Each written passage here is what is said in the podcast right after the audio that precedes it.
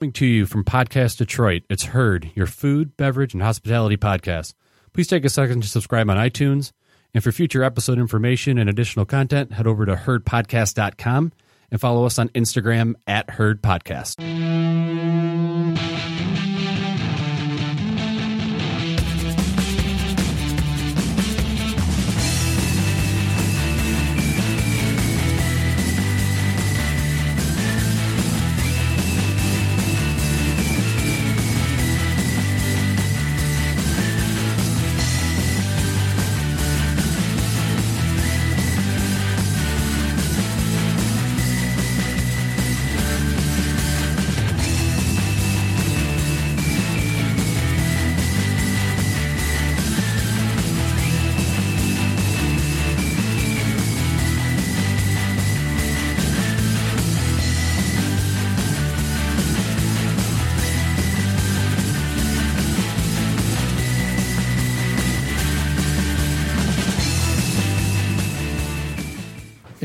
wine by the glass without the waste.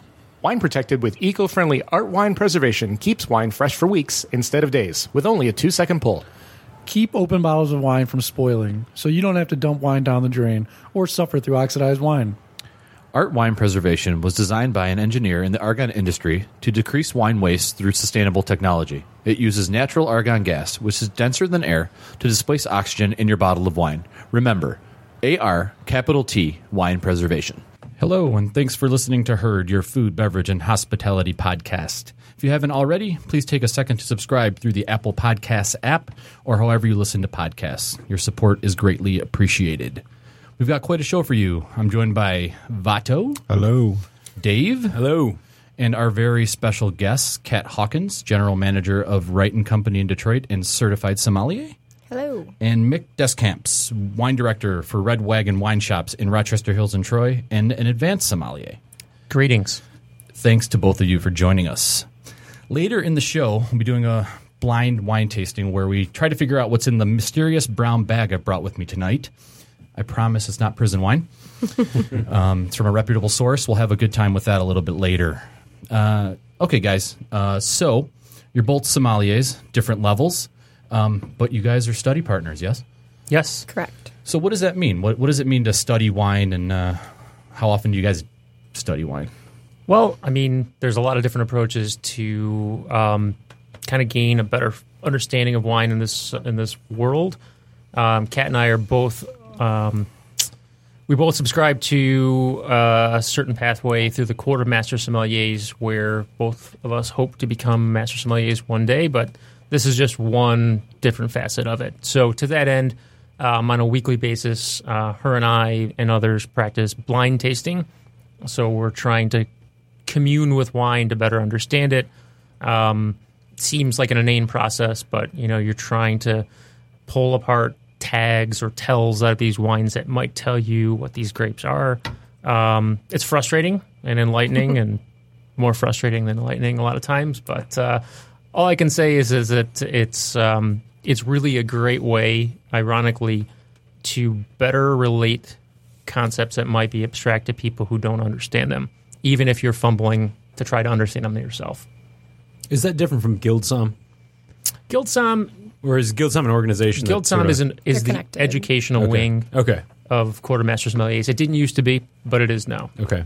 I like their podcast. Yeah, they're, it's, it's it's kind of it's kind of fun, and the guys who the guys who are at the helm of it um, have a great sense of humor. So there's a lot of shtick, and I, I, I think it's great, and it definitely speaks generationally. Whereas one may have felt more, I don't know, fuddy duddy, and your grandma's t- Tastevin. Yeah. this one feels more youthful and I don't know, pulse fingers on the pulse of the moment. yeah. And they, and they talk about sake and sherry and not to Yeah. Yeah. promote another podcast. Don't listen to that podcast. Uh, only listen to this podcast. but anyway, GuildSomm. So, yeah, that's that's you know that's kind of in a nutshell that where we meet weekly. So you meet weekly. You, you grab wines. You put them in brown paper bags, like I've done tonight, and you uh, try to figure out what you're drinking. Um, on uh, out of ten, how often are you correct? And what is it? And what what what's what's expected? Well, it depends on the level you're at. Um, different uh, different criteria, different exams. Um, you know, put it this way: um, at the master level, I need to be more or less perfect um, studying for this. And you know, say you're you're tasting six wines in a flight. Um, you've got 25 minutes. You know, they're like, "Hey, go." You know, three whites, three reds, and you have to deductively take them down from a site. You know, and there's key marks at site and, and aromatics and how it feels in your palate and what you're tasting, and then you got to rein all this stuff in. You know, kind of put your anxiety in the the back seat and do your best to do that and um, figure this out. But for me, um, you have to be at a pretty much a ninety five percent, you know, correctness level. It's a little bit. It's still hard for the advanced. You know, you're you're in that seventy five ish percent range. Um, and you know, truthfully, when we practice this, we will do a lot of times single blind, where we set a category, say aromatic grapes. So aromatic white grapes, for instance, we could say in his family there might be seven different grapes that you might come across, or eight different grapes you might come across, and even in a single blind lineup, it's amazing what your mind will do to try to rationalize your own decision, right? You know, the whole goal in this process, as much as you have a select number of possibilities, hopefully you gain appreciation in a, um, you know, kind of a similar lineup of what, what, what makes one different than another, um, and you know, hopefully nobody brought the same grape times six. Uh, you know, we did it three in a row last time. I Right, think. that was pretty funny. Yeah, that was something. So, so do you have to go down to like vintage and pr- producer? I mean, you can't possibly do producer. no producer unless it's like Lopez de Heredia, like Kat brought. What we're drinking Yeah, here. yeah. Where for me, I can I can pull, pull that up blind. You know. Yeah. Um, but you know when it comes down to it, no, um, you're you have to come up with grape variety, country of origin, vintage, region. Vintage though. Yeah, That's intense. Holy shit. yeah. Um, usually we can call it within a three year range and then we have to pick one. Wow. Um, and a lot of that you can tell by color um, or by how it's developed. And then really you have to use what you know about the different vintages to be able to pick one of those three. Wow. How do you how do you break in between? I mean, does it uh, you just drink water, spit it out? Is how do you how do you cleanse Spit the it palate? out. Yeah, Unless it's really good and then you drink it. yeah. it's kind of hard not to. Right. but it seems like by the time you get the last one, It's a good. That's a good point. Well, when you're tasting for an exam situation, it's completely different. Um, it's it's really not enjoyable. It's really, really. There's a lot of anxiety. Um, there's a lot more to it when when I'm just studying and just focusing on you know maybe the six wines in front of me. I'm not drinking wine anymore. I'm working, and so it's very different. And um, I took the advanced exam the first time at the end of 2015. And when I got home, I could not wait to just like drink a beer. You know what I mean? It was everything that I tasted, especially in the few months leading up to it. It was not enjoyable anymore. It was, you know, constantly analyzing. So it's it's very different. And when you're that dedicated, you're able to shift your focus between pleasure and work. do you find that you can shift it now? Like, like if you're just drinking at home, do you think that uh, every time you take a sip that you're analyzing the bottle that you bought, or or can you relax and and It's easier to shift the further away from an exam you are. Um, myself and a few colleagues go again in November. And if you asked me that question at the end of September, it would be a very different answer. right? So you're going for advanced, Correct. and you're going for and have sat for the masters. Yes. Um, this year, I'm happy to take the take a um, little bit of a respite. I have a newborn, and I promised for the first time, and since I've started this process, that I wasn't going to do anything this year, just for some, you know, one for my wife and two kids, Insanity. and Yeah. um, that were older. But you know, we're going to take a family vacation. You know, it's crazy what you give up. You know, it's kind of it's kind of like in a lot of ways, Dave, and I think you would appreciate this: opening restaurants and opening bars, and what you give up, and it's the opportunity cost of a lifestyle. Sure. Very much, people love to glamorize any job that they're not in that looks fun from afar, right? I think we've all been party to it, and it doesn't have to be beverage; it can be anything. It can Yeah, be absolutely. Doctor, nurse, you know, IT programmer for Christ's sake.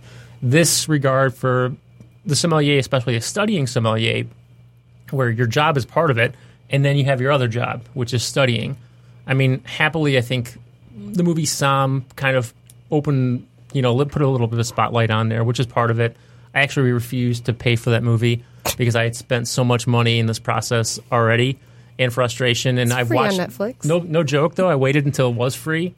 I watched it once with my wife, who was crying watching it with me because It's that relatable. because it's relatable, and I'm just like, hmm. God, I'm never. I watching still this cry when they pass. I'm not going to lie about it. It's a good movie. It's a good movie. I have not seen. I like tear You up. should. I've watched It's- it like 20 real- times. I mean, it it's it's the story of what he's, he's Apparently, going they pass. Well, not all of them though. Not Right. all of them. So, are you Yeah. going to a vineyard for your uh, vacation? Do you know what? If it was just my wife and I, we probably would. yeah. Yeah. Shaman's cool You like know, that. we would. We want to go. I mean, when we go to wine country, when we go to Napa, we we will get a house, and we will legitimately pull ourselves off of the grid. Um, go find you know find a place that actually has a kitchen, and buy our food and cook. And so we can unplug, and that's where we're overdue to do that. Because when I go out there, I don't work. I don't want to work. I want to actually breathe and commune with nature. So, so I have a question about um, the the kind of idea where so you go to grad school, you learn more and more about less and less, right? So you guys are really focused on really minute details of wine, and um, if you're in grad school, you you you graduate PhD or whatever, and ultimately, like a lot of times, you remain in academia and you're talking to your, your people that have a similar knowledge base in, as you. You guys, on the other hand, are talking to everyday consumers who um, may have no knowledge, right, or very little knowledge of wine. So, how do you distill all of this wealth of information down to, to someone who may know no, they, they may have just bought some Kendall Jackson at CVS, which there's nothing wrong with that. But what, what I mean, How, do, how does a teacher talk to classroom of students? You know, and there's a lot of different ways you can answer this, but that's how I approach it. Um, wine is something that we're not a wine culture in America. I would like it to be, but we are a beer culture, followed by a cocktail culture, and then a wine culture. Um, but to that end, I think wine is mysterious enough. And so I think all of us, what we try to do to a degree is make it relatable Yeah. make it interesting. We're interested by it. You know, and you really can't do this well if you're full of it. You have to honestly like it or love it. Um, because listen, there's there's a lot to. It's harder. I mean, it's kind of like a, you know, I would almost say this the the dancing analogy of you know Ginger Rogers, Fred Fred Astaire. Ginger Rogers, Rogers, people would say is a better dancer than Fred Astaire because she had to do everything backwards that he did and that's kind of like this teacher mentality. You have to do everything harder and think about it more to make something, even if you're di- distilling it down to the simplest. And that's kind of how I would look at this. I don't know if that answered that or not. The interesting thing about it is that even though some people don't quote unquote know a lot about it, they still have really, really honest and sincere questions. And we can't be full of crap. Like we have to be able to answer those questions honestly and, and to be able to to back up what we're saying. Are there, are there any garden variety questions that you guys get all the time from customers?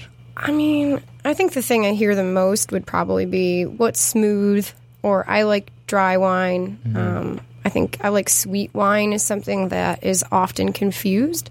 I think that people are asking for fruity wine instead of necessarily sugar sweet. And that's something that I like to instill when doing staff trainings too is like find out do they want sugar sweet Moscato or do they want something that's like fruit forward like Pinot Noir? Yeah. Because they're two very different things. Uh, the terminology is something that's the most important. Um, the general public's going to use different terms than we do when we're speaking to each other. So it's kind of straddling the line in between beverage geek and ordinary person that you're trying to serve and accommodate. And Right. that's the most important is if you're be if you're able to straddle between both of those worlds, that's when you're successful. And you don't want to be like condescending or a dick and be like, "Oh, I don't know what you mean by smooth," right? Which is, I actually heard someone say that before. And I think that that that term just means like not overly tannic. Well, yeah, or So, not like- overly acidic. Yeah, exactly. you know it can or be a couple right. of things you just you just have to figure out and and the the easiest thing for me usually and i don't know if you can attest to this is to just say listen what do you like to drink Yep. Yeah, you know what it's the same thing what we do with, with cocktails Right. too what do you usually like because then you can say all right well they like moscow mules so i know how to go x exactly. you know they like new world pinot so we can go here Yeah. That's honest. Yeah. I, I like that. It's just that wine is so much more dense, and you know, I drink a lot of wine. I drink a lot of everything, um, and you know, I, I, I know more than like the, I guess the average, generally the average consumer, but even still, it's daunting. It's like it's like you know, trying to look at a wine list is just like, man, this is uh, you know, oppressive, almost Especially you if know, you can't intimidating. Another language. well yeah it's in like often, six right? different yeah, languages Yeah, yeah, And you're exactly. like, yeah. um, well, this one looks Study red. that. Yeah, and then yeah, so like you know, naturally, I look for the things that I know, right? Like, Sure. go where you know, and so like, well, I know I like this, I know I like that, and you know, that's kind of the take the safe play. I think that there's also that weird thing of like trying to, or people not having a lot of trust in the som. You know, the som is there to serve you a good bottle based on your price point, not to over, not to upsell Correct. you, not to well, occasionally to oversell you, upsell you, but generally speaking, you know, to to point you in the right direction and make sure you have a good experience and you get a wine that goes with your meal. And I think that a lot of people don't really believe in that or are still kind of skeptical. they of that They haven't been position. taught that that we're not there to sell you the most expensive bottle i mean you know i'm not the guy in a suit and a cummerbund with a linen over my arm saying hey listen i think you should get this this you know expensive bordeaux because it's the best one on the menu that's not that's not the modern sommelier I think that I think that idea is very much cartoonish. Still, it comes. It's still born out of the seventies, Absolutely. sixties, early eighties idea of that Tastevin wearing stuffy French, mm-hmm. and then if it's not that, it's this. I don't want to be rude on the air here, but DB Please, style. please, please be rude Yeah. on here. Like We I say say, the douchey. We encourage rudeness. The, douche, the, the douchey, I don't know, late 90s, early 2000s Vegas, New York sommelier, where it's if you're not buying First Growth or DRC, I'm not looking at you. Right. And whatever the case is, those are kind of, that's really kind of it. You know, so the whole idea of needing or wanting or seeing the usefulness for a sommelier in beverage for a lot of people, I don't think that's there. I think they're like, well, hey, my New Zealand Sauvignon Blanc's not broken. You know, I don't need to fix it. And that's, listen, that's fine. But I think to your point, just like in beer or, or cocktail culture, there is room for growth and there's room for direction, just like any of it. And is it always necessary? No. But is it fun to have it when, you know, is it fun to have a tour guide walking through the Vatican? right. Absolutely. right? Yeah. Is it is it you know I would say that's a pretty good analogy and having a good sommelier with a hell of a wine list. Where, listen, I, I tell you this: walking around the Vatican, you lose track of how much. Oh, look, it's another beautiful tapestry. You know, oh my God, right, it's right. another thing Right. that I have no idea what this is and who made it and where it came from. And you know, when you have somebody who's a steward who's showing you the way, that's what a wine steward's supposed to be. It's servant and somebody who's showing you the way um, and helping you along the way. Um, I think it's incredibly useful. Uh, I think it's incredibly useful in principle, um, and I think happily we are trending in that direction. Um, at least the opportunity for that to be trending in that direction is happening. Whereas, I mean, I, I'm speaking locally for sure because yeah um, five years ago, I thought it was uh, unfortunate. you know, um, you had an exodus of a lot of people who were the older guard sommeliers from the restaurant business, and there wasn't really much hope for who was going to be up, you know, be there to take up the mantle. Um, and I think locally, there's a lot of um, there's a lot of hope. I would say right now for that. So I think the tides are changing here. So, so to, your point about um, people leaving the industry, um, is is that more to do with like uh, is that an evolution thing, or is that the the getting growing tired of the hours? Um, because I, I I feel like you guys aren't just tasting wine and recommending wines all night. There's far more to what you do than than uh, than those two things, and, and all of this I mean, it has to wear on people, right? And so I, I imagine you're referring to like Madeline going to. Yeah, but, Market. I mean, and look Madeline at- Triffon. Look at look what happened here in a pretty short period of time. You had Michelle DeHaze leave restaurants, Madeline left restaurants, Antoine left restaurants, I left restaurants, Patrick. Patrick left restaurants. You had pretty much everybody who was doing the job of some kind of note in Metro Detroit area left. And the best answer to that is it's everything. Um, I think there was a lack of opportunity with viable jobs, um, and that's something that's obviously changed now and changing now, um, which is great. But you know, it costs. You know, it's one of those things that I think the um, if you are a an owner or a direct, you know uh, a CFO, that's an easy line item slash right. Sommelier, hey, we don't need it. We'll just give the manager. Um, we'll give it to the manager. And I think in general, this is the attitude a lot of times. So That's, it's, that's my attitude with Kat. I was just teasing her. Just double up. I'm teasing. You know, but that's a, that's such a feeling attitude. A lot of places I've gone to, and they got this extensive wine list. And when I say extensive, I'm not saying the quality that's on there. I'm saying it's a, just a- Quantity. yeah, it's a Yeah, huge quantity, thing. yeah. And then you ask, One so- hundred uh, Napa yeah. cabs. Like, so what do you think of this? And and you know, get the you know, I don't know, but uh, it seems popular with people. And like, Oh God, I hate that answer. Oh, it's the worst. But that's the answer that that you get sometimes. And you know, this owners need to take uh, if they're going to invest that much into their stock. I mean, they should invest in their training as well. Yeah, I mean, but like I said, this this you're absolutely right, and I mean, I don't know. I, I don't think there's ever um, a lack of talent in this business or a lack of will. It's just who's going to put the work into to, to training, and I think a lot of times when you have a um, you know a great beverage director, a sommelier on hand, I think it's incredibly helpful because it's trickle down that way. You set a culture. for for those that are uh, listening that are want to you know go, come up the ranks like that too what's the cost point on it it's pretty expensive isn't it to to do the test to do So there's a couple of different avenues that you can take. Um, Mick and I's main focus is the Court of Master Sommeliers. Um, intro right now is I think at 525 for the test and the uh, little course portion that they do the day before, and plus travel. I would I think once a year. Do they still do it here? They were doing intro and Yeah. certified here pretty They, regularly. they did it in like 2015 here. I know. I thought about taking it, and Joe Allerton was like, "Don't bother. Save yourself the money." yeah. Um, and then when you move up to certified, it's I think it's up to 750 now. I haven't seen that price. Uh, I don't remember. but even before that i mean you have i mean you have to train you have to Yep. study you have to Drink a ton of wine. I mean, Like I- well, drink wine from all over the world and learn about wine from all over the world. Which Well, means, having access is a huge thing. yeah, mm-hmm. I mean, you can go to stores around here, and, and thankfully, I mean, at least Red Wagon has educated people, and, and Plum has educated people, and they mm-hmm. have well curated selections. But if you're not seeking out those proper places to go, you're not going to get the best um, examples of type, and that's what we worry about is examples of type.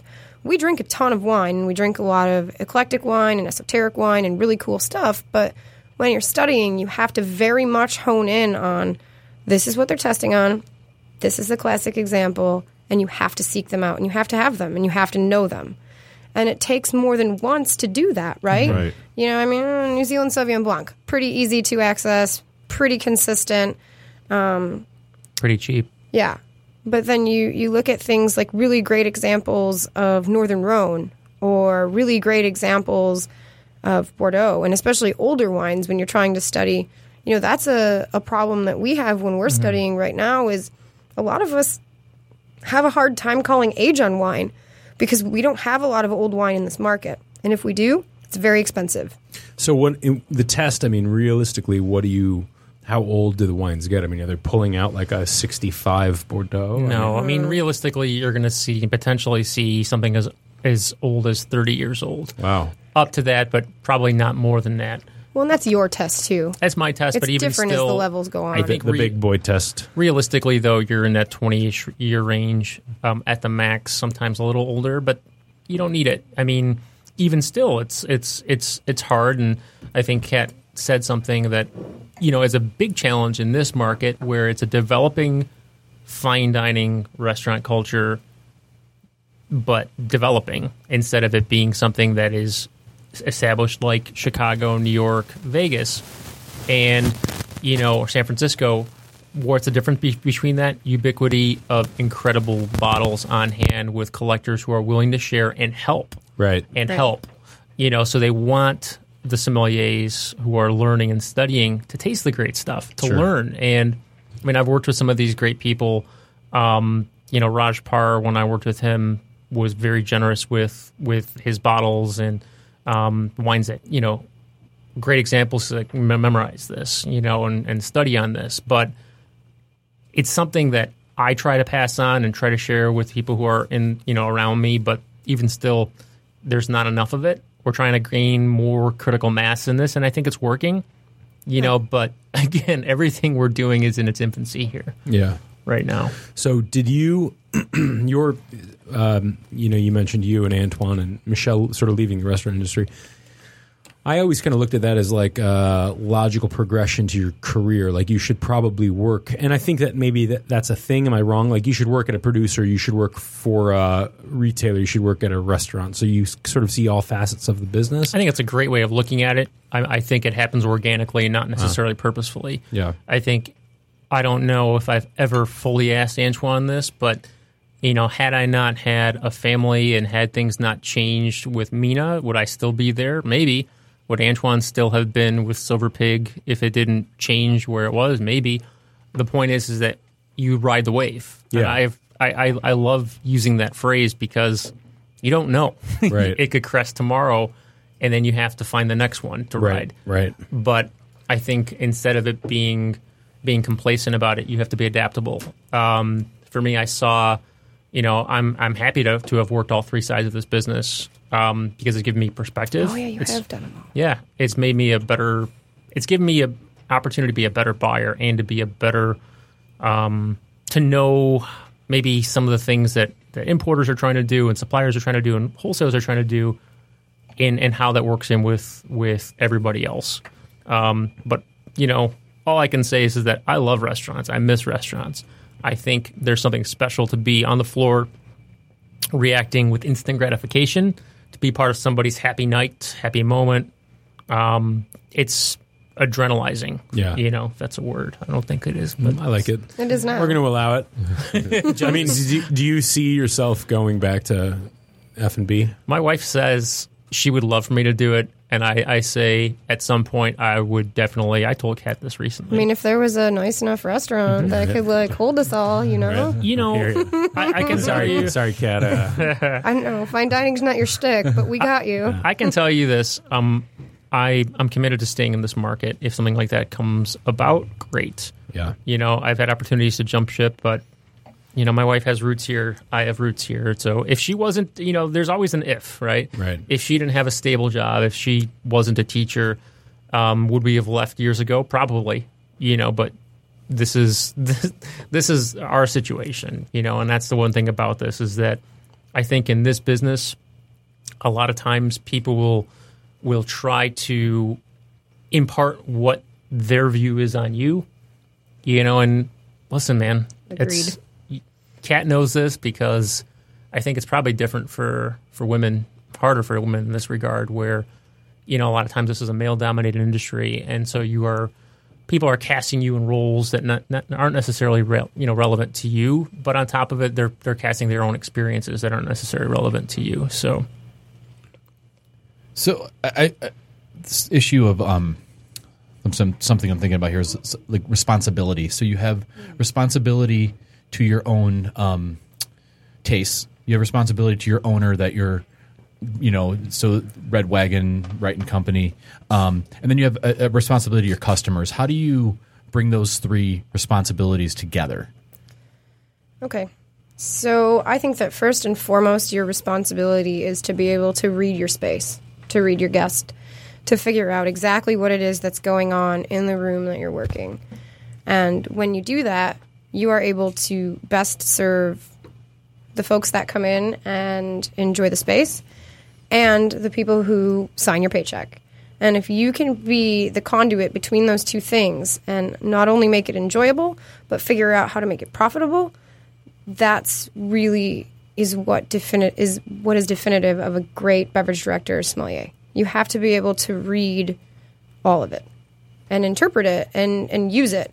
And you know, don't get me wrong. There's still a couple of things that I hoard on the menu because I think that they're interesting or that um, they're kind of window decoration. Uh, actually, what we're drinking, I have quite a bit of. Um, but that's because it's one of the greatest in the world and it's limited. So yeah, there's a certain guest that enjoys it. There's a certain guest that may not know what it is, but there's so much on the other side that allows you to have that too. What are we drinking now? So we are drink, drinking uh, our Lopez de Heredia's Vina Tondonia, uh, vintage 1995. O- okay, so it, it, just run through it. What, what's why is this special to you? Well, it's super special because it's probably the most classic example of uh, traditional Rioja, which is in Spain. Um, and they hold their bottles until they feel they're ready. So that 1995 vintage is their current release. I didn't have to like order that special or get it on direct import. That is what they think their wine should be. And not everybody's business model can hold back their product since 1995 until they think it's ready. But these were eh, correct me if I'm wrong. I'm talking out of my ass. Talking out of my ass. Um, but these guys were uh, a Burgundy family or a Bordeaux family, and they left and they went to. Is that true? They went Bordeaux. to Rioja. They went Bordeaux. to Bordeaux, and they went Yeah. to Rioja eh, to escape Phylloxera, Correct. which inevitably caught Look up at with you. them. Right, but I got moves once in a while. I remember a couple things.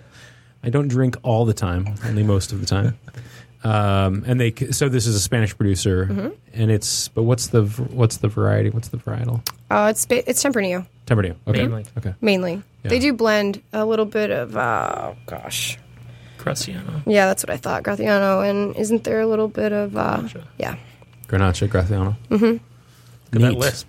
Who, who lisped? me. Lisp. Got a lisp. Me. That's nice. That was great. Lisp it up. and they make a really dynamite white out of Viura. So we always kind of crack this joke when we're studying that you're never going to get a white Rioja in part of your blind tasting because Mm-hmm. there's literally only one, Hmm. and it's Lopez de Heredia, which is kind of cool. Yeah. They just have such a, a really great story. They they take really great care of their land, and they just do it their own way, which I really admire.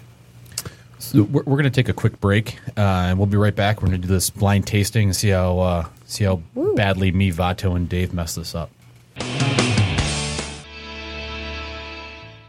And we're back to Herd Your Food, Beverage, and Hospitality podcast. We are about to start our blind tasting. Now, I, I remind everybody this is from a reputable source. Okay, I didn't get this from my uh, grandfather's old uh, homemade wine. Back when I was a kid, he used to get grapes delivered to his house, uh, make wine uh, during the summer. Um, that stuff was not uh, palatable. Hopefully, this stuff is. I'm going to pour it, and I'm going to pass it off. All right, we'll pass it down. Where did the old um, Riesling come from? Did you bring this, Mick? No, that's Kat. That's on our win list. Is it? Yeah, We do great. We have great wine. I know. It's fucking great. I know stuff. I was just like, you know what? I'm not going to continue my wine education. Kat can just tell me what to buy and drink. Fuck it. Nothing wrong way, with that. Way easier. Hey, I trust her. So pouring wine out of a brown paper bag is not easy, No. um, which is probably why people drink uh, when they drink out of a paper bag. They drink out of a paper bag and not uh, decant it into another vessel. Um, so how many more do I need? Everybody got one? Yeah, I've got one. I think we do. Everyone? Okay. And now me. All right. So, Mick, Kat, how does this work? So, do you want us to be very scholarly about this, like let people into how we evaluate it, or do you want us to Is this just? a Yeah, get nuts with it. Scale it Like, go, you do go, it. go all in. So Like you here's, do it. here's, here's what we were Okay. going to do. And this, this is out of think- plastic cups. I, don't know if that Kat- matters. I think Kat and I are going to round robin. I was going to say you want a round robin. Yeah. that makes pinkies up? sense. Pinkies up. I'm going to kill this down? and put it in the glass, though. How does that work? Per- That's a good idea. Good on, good on you. Okay, so th- I poured these in the plastic cups because we didn't have glassware. So i- is there a difference? Um, yes. Okay, I- explain that first. So if we're drinking out of plastic cups, um, how does that affect the Well, flavor? I think it's not it's not just the flavor. Flavor's part of it. It's it's color assessment here too. Big time. I mean, obviously, plastic it's reactive to a degree, um, as much as they say it's not supposed to be. It kind of is. So you know, glass is a lot less reactive. So in this regard, you are hoping that the vessel is focusing flavor and aromatics instead of dissipating it. So a very very wide mouth glass um, that's made out of plastic might you know is not going to help you aromatically. It's going to make things kind of dull.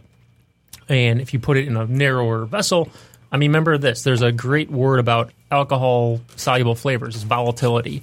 Volatility has to do with flavors that are carried by alcohol, and then because alcohol um, evaporates at a or boils at a lower uh, temperature than than uh, water, it's going to evaporate into your nose and carry that flavor with it. So it's not just BS, you know. And again, I think a lot of times people think it might be, but it's not. I mean, so when you're swirling, if you are really swirling, you are not just oxygenating, but you are volatilizing aromatics in the wine that are born out of alcohol and bringing them into your nose. So it's easier to do that in a glass vessel than it is a plastic one. Got Well, and there's something to be said about uh, habit and routine as well. You know, we're very practiced. Blind tasting, deductive tasting is not inherent in a lot of people.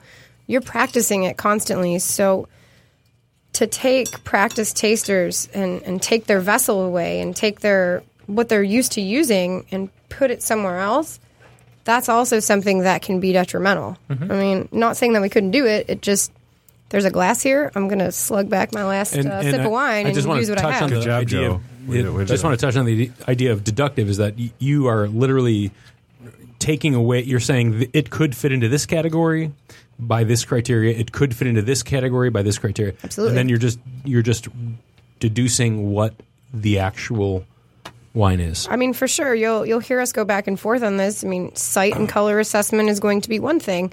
Um, you know, based on the color of the rim, it's either going to tell us if it's old or if it's higher or lower in acid content. Um, based on the aromatics, whether they're dried or jammy or stewed or fresh, that's going to tell us something else. If when we taste it, it's bitter and phenolic, it, that's going to tell us something else. So we can literally, in our heads, strike out certain boxes and figure out where we're at in the world. I think it's a I think it's phenolic a. is one of those great words. I think it's a Poulsard from Mizura.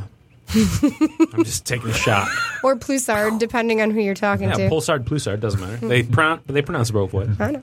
I- I- you weren't correcting me. I No, no, right. no. Okay, good. No, no, not at all. I said, or it could be. So you want to you want to start it off? Uh, sure, I'd be happy to. So our wine in front of us is a red wine.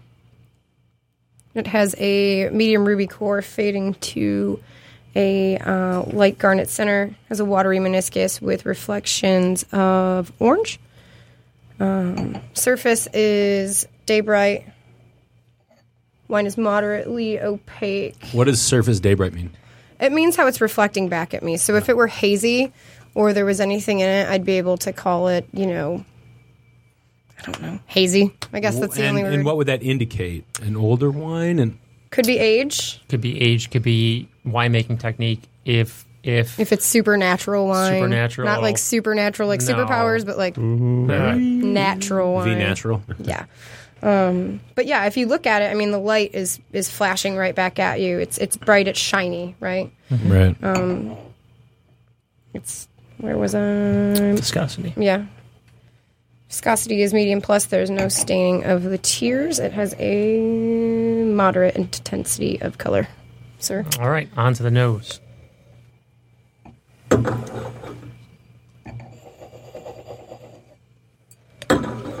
It's hard to do after that uh, Lopez already in this glass. Right? So, so this wine is clean. It's moderate intensity. What is? What do you mean clean? clean would be this would be your opportunity to tell you tell, say to somebody or say there's a flaw I is, see. is Brettanomyces affected sulfur affected Volatile something acidity, volatile Right, acidity I see. which can all tell us things about production and where it's Of course. at. Yeah. Of course. How would you be able to tell the difference between um, something in the wine or, so, or something like a residue on the glass? Like it's hard to tell sometimes but you know you would hope Good question. one might hope but you know again there's that dirty sponge effect that you can get you can have chemical interaction there but again you know what a lot of times one of the hard problems about this is that clean glassware can destroy or poorly clean glassware can destroy a wine experience because the same chemical problems of tainting corks happen in glassware that's not properly cleaned. So it's chemically almost identical. So to your point, it's hard to tell. And the only thing that is common is that the experience is bad. So, So at, at your at your your formal tests, Mm-hmm. what do they do to the glasses there? glassware is clean. Yeah. It's and they inspect it's every one of them and they smell every one of them. And probably steamed, rinsed with you know distilled water, so that there is no residue of anything left in there. And you would hope everything is, you know, the water's not too cold, the wines aren't too cold, you know. And I can tell you that it doesn't always work that way. Okay. So, but that's the intent, you know, that it's supposed to be that way. Even still, it's, you know, no one's perfect, is the answer. I mean, as much as it's a test that you're spending a lot of money for, but. so there's a there's a there's a raw answer to Right. an honest That's question. good. I like that. and they expect perfection, though, right? I mean, Oh, yeah. They kind of. Yeah. I- I mean, the expectation is. Um, Yeah, Well, and they're not willy nilly about it. You know, accidents happen, things happen. it's but never they, intentional Yeah. and it's a lot of work to vet these wines to make sure that they're correct for all the candidates taking these tests but even still i can tell you this it's it's not always easy when you're dealing with a wine that maybe not quite as cold as this frosty tempier rosé that we're that's on our table but something similar to it sometimes i've been party to that so, So on the nose, it's All right. clean. clean. Um, I would say it's in a state of development. You know, there are some aromatics here that indicate there might be some oxidation, that the wine is not super fresh.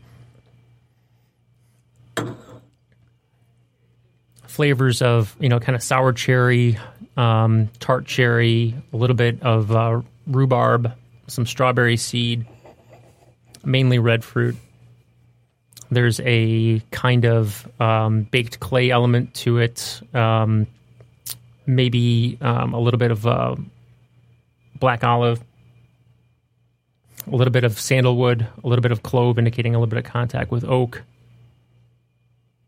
Something from higher tone. There's a florality um, to it, kind of um, dried rose petal, dried red flowers. It's not. It's not fresh. A little leather. There's a saline element to it. Tying into that saline element, there's a little bit of, me- of medicinality, um, iodine. So, so as you're going through this, and, and all this is um, this is all coming to mind. Um, the the average person probably doesn't pick up on all of this, but if they're asking you to pair this wine with something, do you pu- pick up on all of these flavors, or are there dominant ones that you focus on rather than all of the intricacies that you're pulling out of um, the, Well, if, the and put it this way, well. there are two different. There's two different things, and I think Kat hit on it earlier. If you are gritting out a wine for the sake of maybe trying to figure out what it is, you're not paying attention to anything else. Right. And so I'm not paying attention to anything else. If after I made a decision, then absolutely. Um, but I can relate it to somebody in terms of what I can go with, or if that's my goal from go. I just my my intent here is to be focused and to try to knock out what it is by listening to it, and not listening to maybe what I want it to be. Um, so beyond that, um, again, there's wine is, feels like it's in a state of development. The flavors feel a little bit more muted aromatically. Um, again, some of that sandalwood, a little bit of clove indicating contact with oak, probably older barrel. Um, there's a little bit of a um, kind of a dried mulch, uh, dried mushroom element into this as well, as well as a hint of kind of uh, wild herb. Kat? Are we going on to the palate? Yeah. Ask So me that question. had you again not after tasted drink it at all? This No, is your first. all. Okay. All right, palate.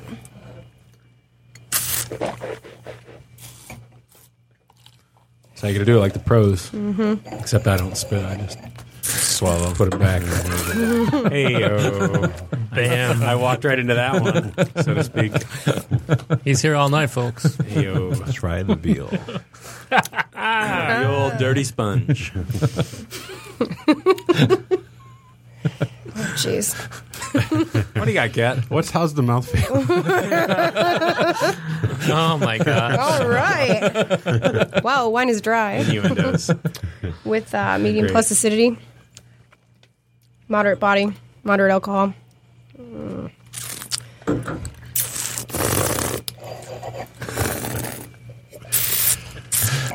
There's that oh so glamorous note. I was gonna No, say this has to be totally gross to other people who don't understand that like this is what we have to do to aerate the wine. Mm-hmm. We don't have that many followers. It doesn't matter. I mean, it's fine. No one's grossed out. Okay, well, Sorry, mom. About those mom's cool. so I would agree. I think the wine is in a state of development. Um, all of the fruit is coming across on the palate as dried, dried cherry, dried raspberry, um, dried currant. Uh, there's a little bit of that like bitter pomegranate. It's definitely bitter. Um, a little phenolic like black tea. Um, a little bit of like dried chamomile. Uh, there's definitely that herb de Provence thing that like sage, tarragon, thyme.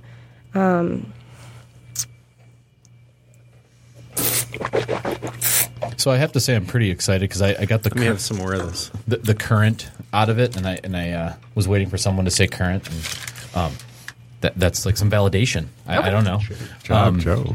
And uh, so There's like a, a bloody sanguine minerality, iron, iron ore. Uh, there's definitely some like umami, Did I do it wrong? a little bit of soy. You did it perfectly.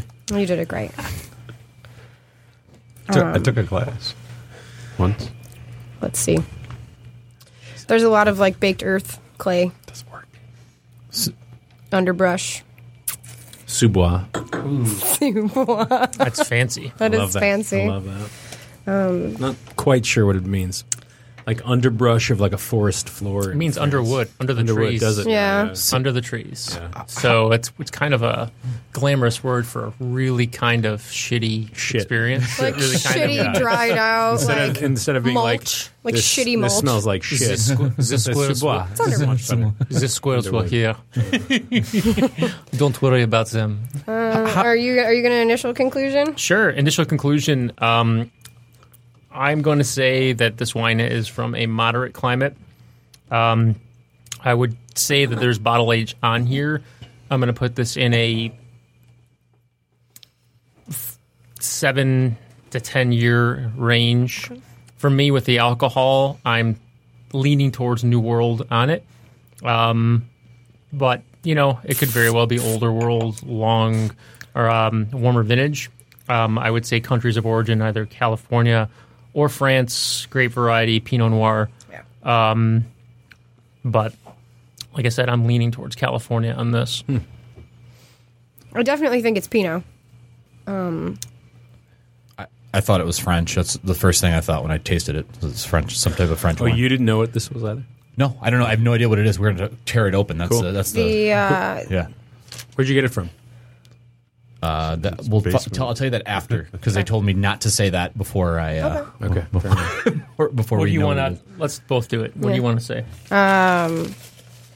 my initial conclusion is that this wine is old world. It's from France. Uh, possible grape varieties include Burgundy and Pinot Noir. Possible age range seven to ten years. Final conclusion: uh, the wine is old world from France. Burgundy. Uh, I think it's just kind of village level, moderate quality producer. Probably oh, 2010.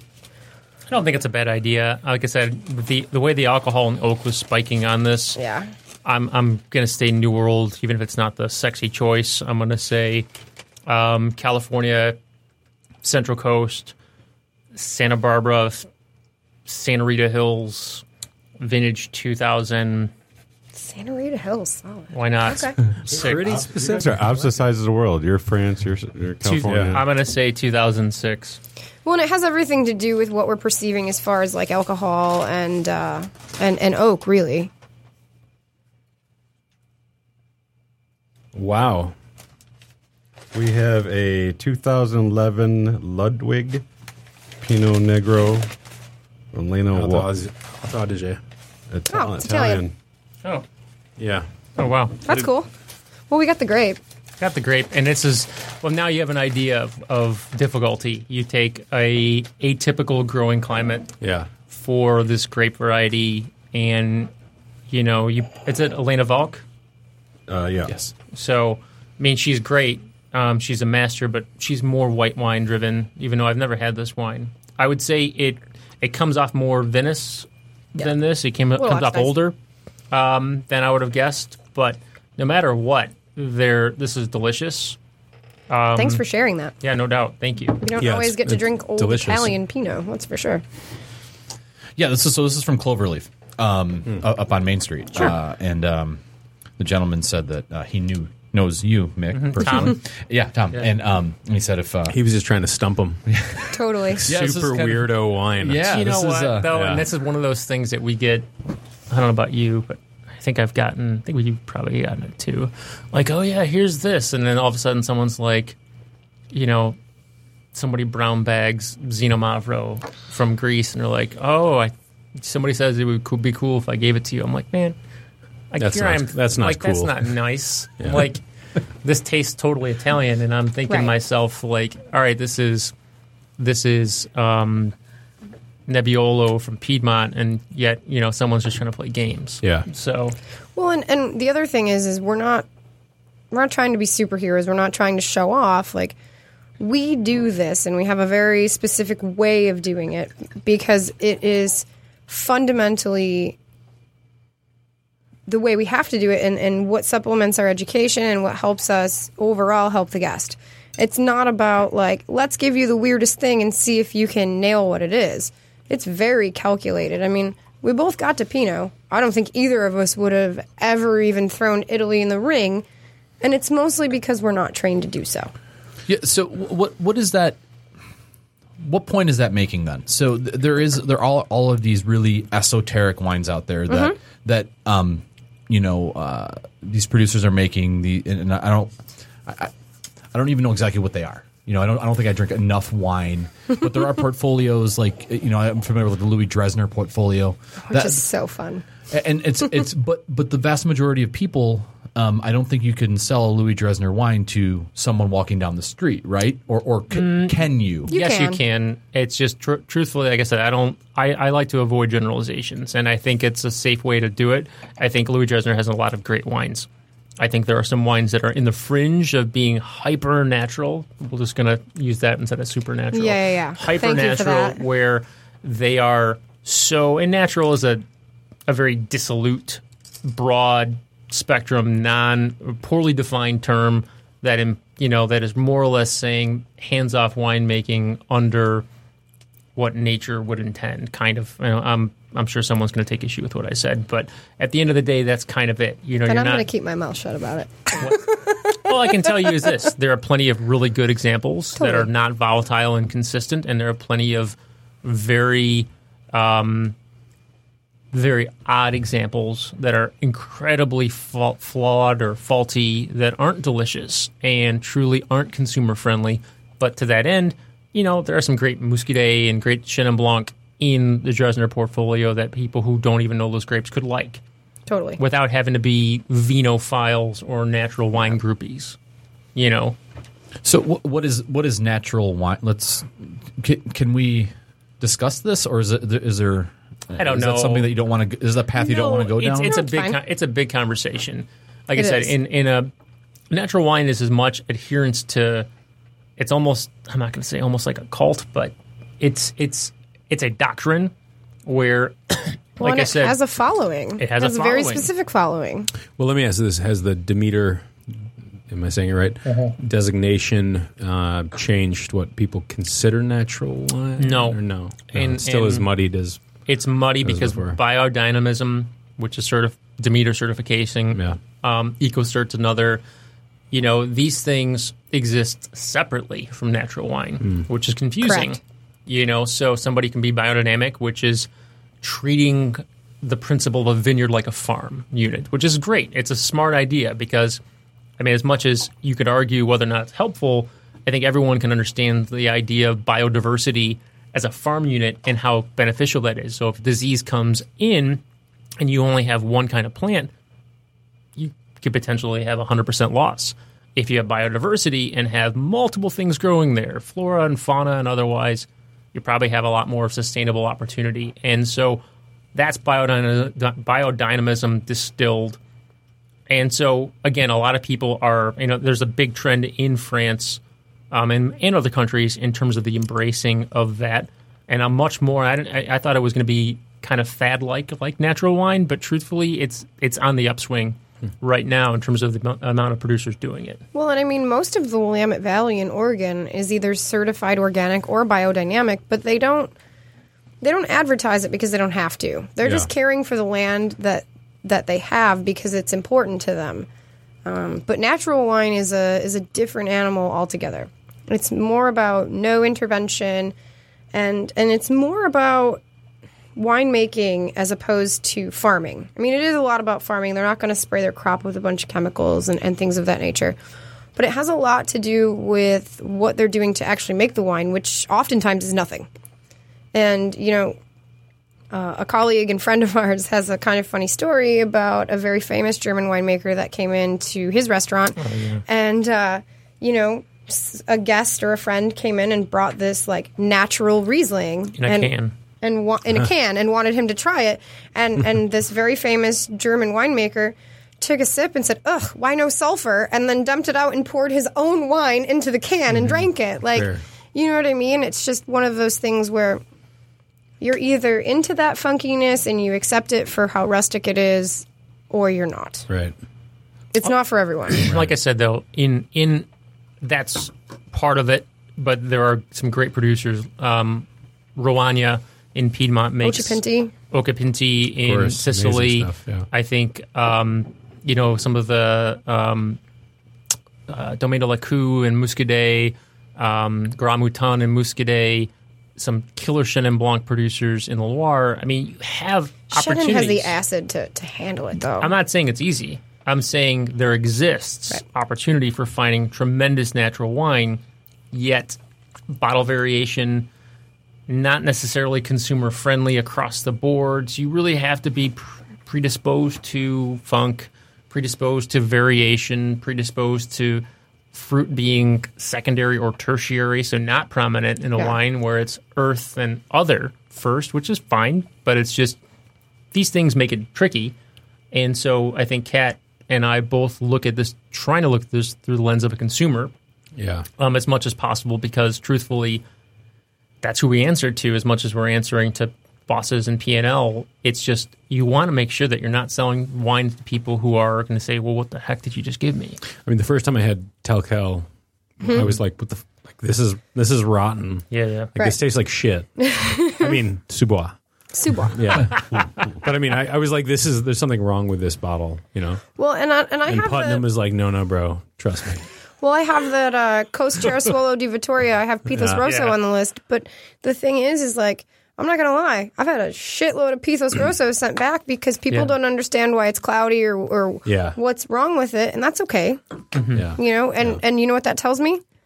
Don't put that on the list next time. Like, just don't do it. It's fine. At the same time, there's a there's a level of not to go too far into this, but there's a level of like, you know, we as a, a as a restaurant group are trying to push the borders a little bit, push the envelope, and educate consumers. Totally. And like, we're not just doing like here are your California Cabernets and and uh, Chardonnays, right? But we're not And- weird to be weird either. I agree, right? We're not weird to be weird. We're trying to expose people to new, cooler stuff. Totally.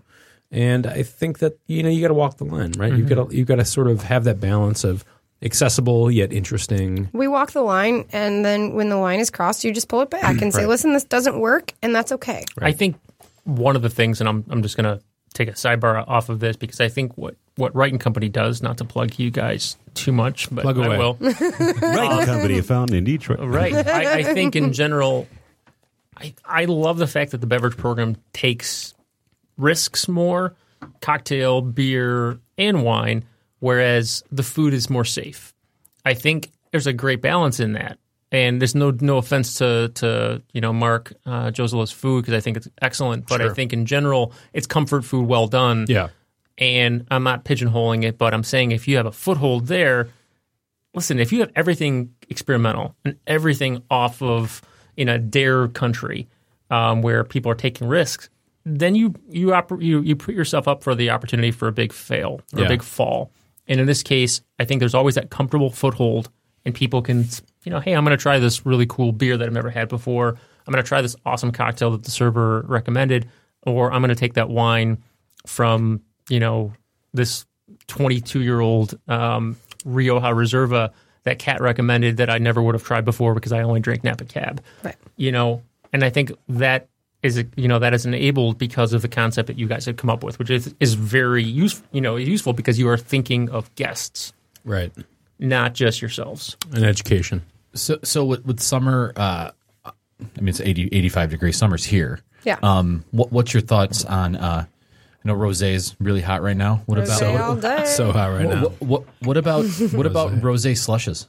Is, is that anathema? Is that bad? Is that is that is that Not at Wright and Company. I Well, mean, no, no. I'm not against Fuck it, them. I'll let's drink buy them slushie myself. machine. Are you gonna get me one?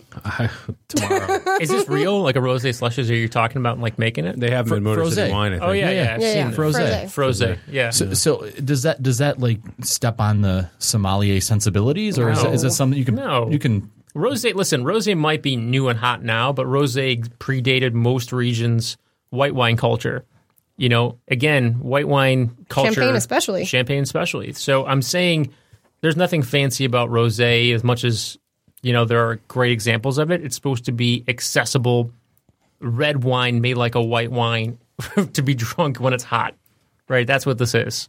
That's all it is. Well, and, and rosé is one of those things that is new and hot right now. But for people who who know, it was there before, and it's going to be there long after it is no longer quote unquote hip or cool. And mm-hmm. I hope that through this whole push that everyone understands that like there is a time and a place, and and it is valuable in a lot of ways besides being a patio pounder. You know, like.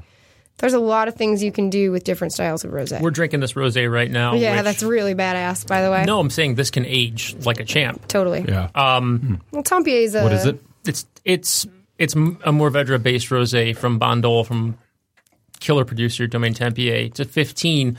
I have a little vertical of this going back to 13. Nice. Um, the point is, is that the 13s are still drinking great right now. I just have one left, and I'm it's mine. So I'm not going to share. Got it. And it's So- coming out at Garden Party. There you go. So to that end, like I said, this is this is one ex- expression of a rosé. There's plenty that are incredibly fruit driven and almost spritzy, and some that are dark. This is actually pale colored, but it's rich despite being pale colored. It's as flexible as any red or any white. Well done, and not a gimmick.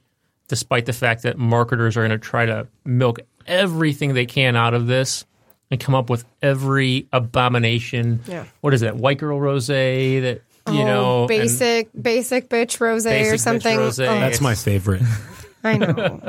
I loved Yellowtail before. but- Um, I was at Meijer the other day and I Oh. saw this can of rosé and it was so cute. You're like, no. I did say that to you. Earlier before we started Right. recording. So, uh, Mick, uh, wh- where can people find you? I am based in the Rochester location of Red Wagon on Auburn and Rochester Road, but I am kind of everywhere. So Have you got a social media handle? at Mixum on Instagram, I jumped off of Facebook, so that was I don't blame you. healthy, healthy for me. At Mixum Instagram. Kat, what about you? Where can we find you? I'm hiding in my closet office at 1500 Woodward, second floor at Wright and Company most days. Um, and then my social media handle. I also hopped off of Facebook for the study train. Brava. My Instagram is at vino underscore Kat. K A T. Mick, Kat, thanks for being with us. Thanks for Thanks for having having us. us. Thanks, guys. Absolutely, yeah. Until next time, dine well, friends.